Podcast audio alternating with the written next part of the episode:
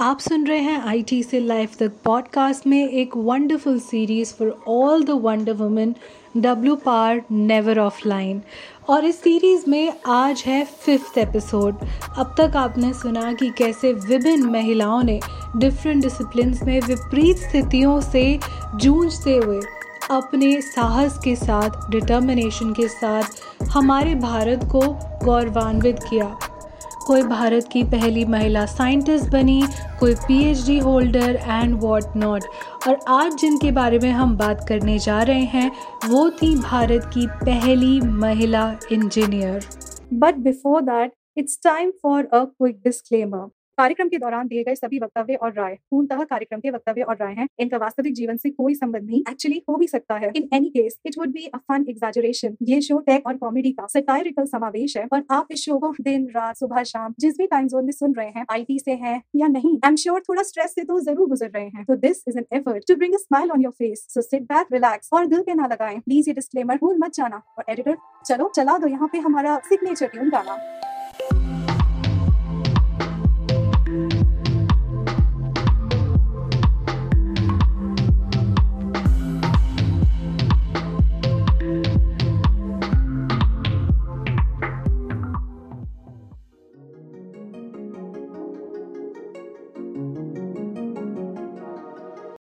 हाय, मैं हूँ तालेहा और आप सुन रहे हैं आईटी से लाइफ तक पॉडकास्ट इस पॉडकास्ट में हम कर रहे हैं एक special series dedicated to the forgotten women in tech which is called W par never offline जब कभी भी हम doctors engineers scientist PhD etcetera के बारे में सोचते थे आज से 20, 30, 40 दशक पहले तो शायद हमारे दिमाग में ना कभी भी वुमेन का नाम आता ही नहीं था।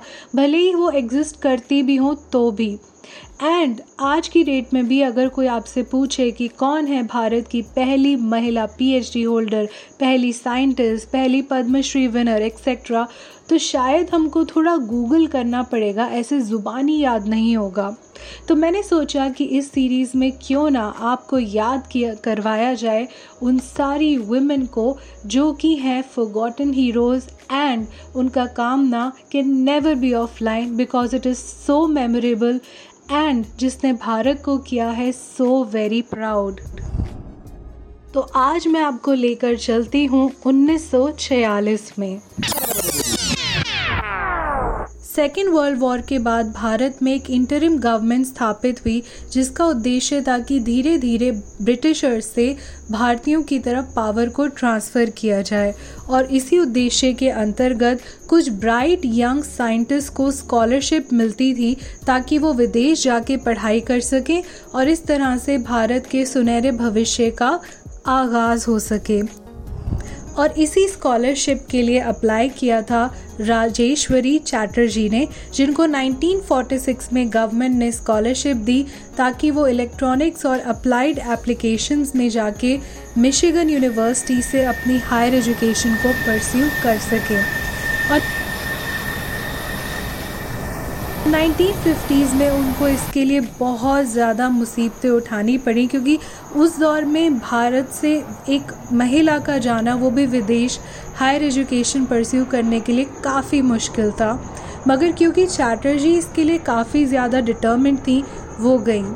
और 1947 में जब भारत को आज़ादी मिलने वाली थी, उससे एक महीना पहले लगभग वो वहाँ से भारत आई और उन्होंने अपनी मास्टर्स डिग्री को यूटिलाइज किया आईआईएससी में काम करके, जहाँ पे वो बनी एक फैकल्टी मेंबर।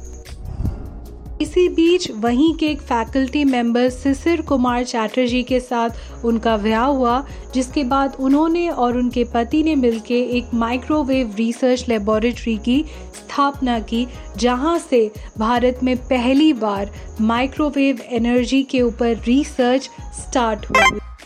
इसी बीच में चैटर्जी को चेयरमैन बनाया गया department of electrical communication engineer का और उन्होंने अपने समस्त जीवन में कम से कम 20 पीएचडी स्टूडेंट्स को मेंटोर किया और 100 से ऊपर रिसर्च पेपर्स लिखे और कम से कम सात बुक्स को ऑथर किया।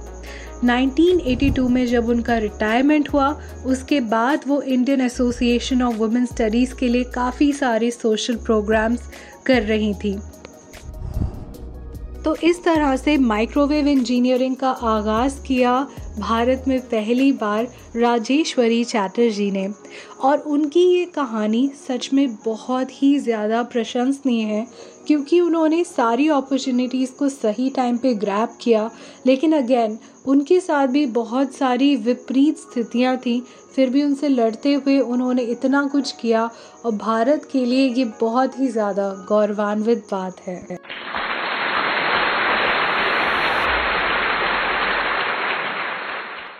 लेकिन अभी ऐसी और भी कहानियाँ हैं जो आप सुन के बिल्कुल चौक जाएँगे। आपको विश्वास नहीं होगा कि जिस टाइम ना इंटरनेट होता था, ना कंप्यूटर होता था, उस ज़माने में हमारे इंडियन वुमेन ने क्या क्या उपलब्धियाँ हासिल करी।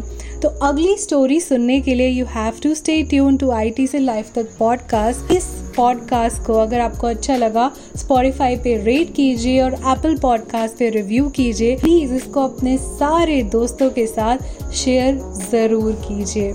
Thanks for tuning in to the show अगर आप चाहते हैं इस बीच में हमसे कुछ भी कहना so all you have to do is tag us on Instagram at the rate tales by tales that's T A L E S B Y T A L Z और You can also reach us out at talesbytales at gmail.com. We would look forward for your comments, feedback, and suggestions coming through thick and fast. Don't forget to follow us or notifications की bell icon जरूर दबाएं so that you never miss an update. अगर आपको ये podcast पसंद आया तो don't forget to share it with all your friends and everyone around you.